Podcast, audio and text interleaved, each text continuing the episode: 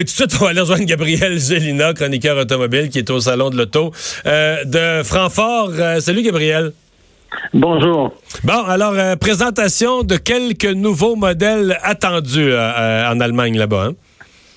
Oui, tout à fait. Le Salon de l'Auto de Francfort, c'est un des grands rendez-vous de l'industrie automobile à chaque année. Et c'est surtout parce que c'est à Francfort en Allemagne euh, c'est le terrain euh, de prédilection pour toutes les marques allemandes qui vont lancer euh, de nouveaux modèles.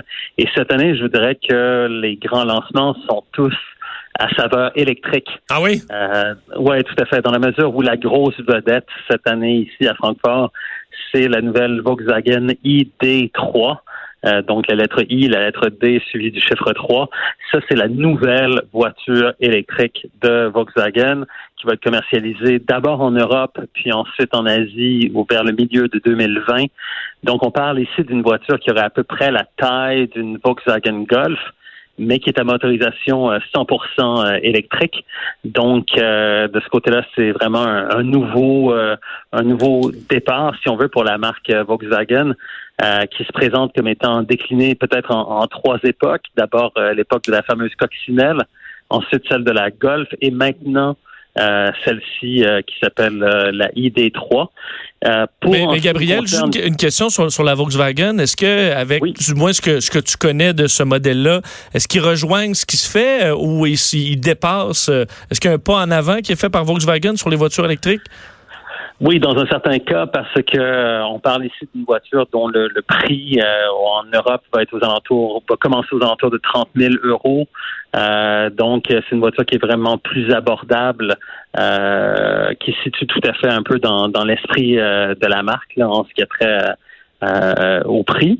par contre, elle ne viendra pas, elle ne viendra pas chez nous en Amérique du Nord. En fait, ce que l'on va avoir, nous, c'est une version, une autre version de cette voiture-là qui va s'appeler la, la ID4, qui est un, VUS mais basé sur la même architecture. Donc, euh, encore une fois, une voiture 100% électrique.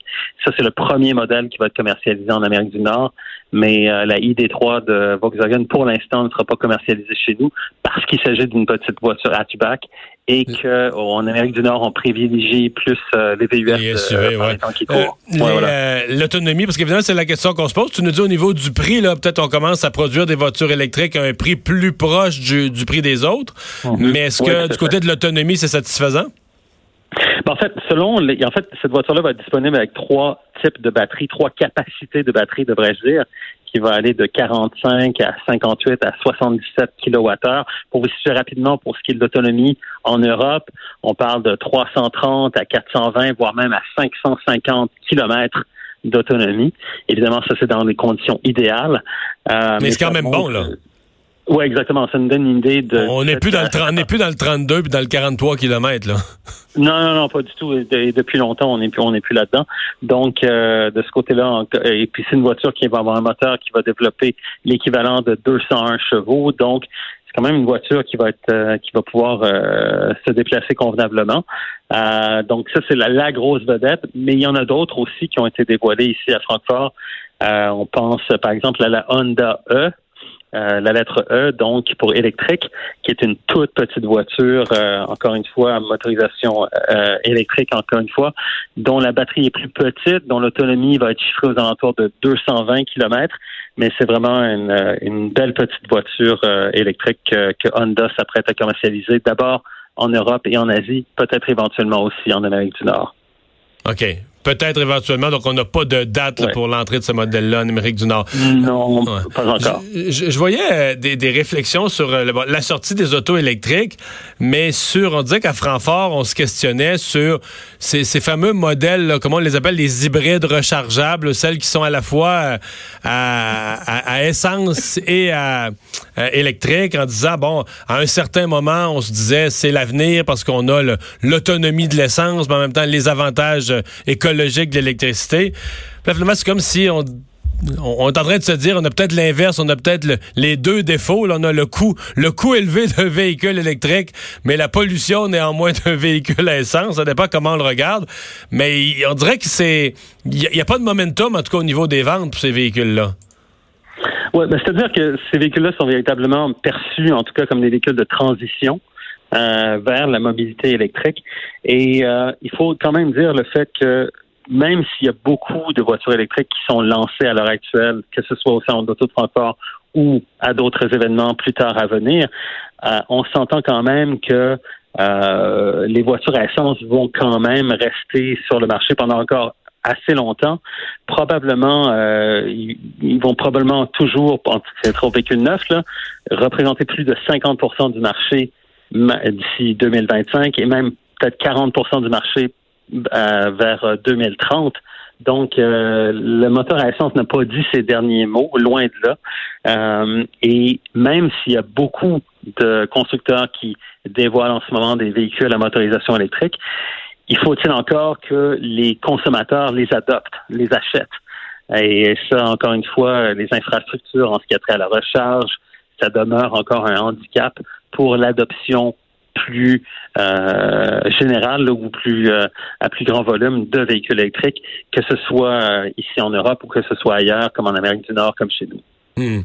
D'autres choses à dire sur ce salon de, de l'auto? D'autres particularités ou surprises? Oui, en fait, je vous dirais ceci, c'est que, bon, évidemment, c'est un grand rendez-vous pour l'industrie automobile allemande, mais il y a quand même beaucoup d'absents ici au salon de l'auto de Francfort.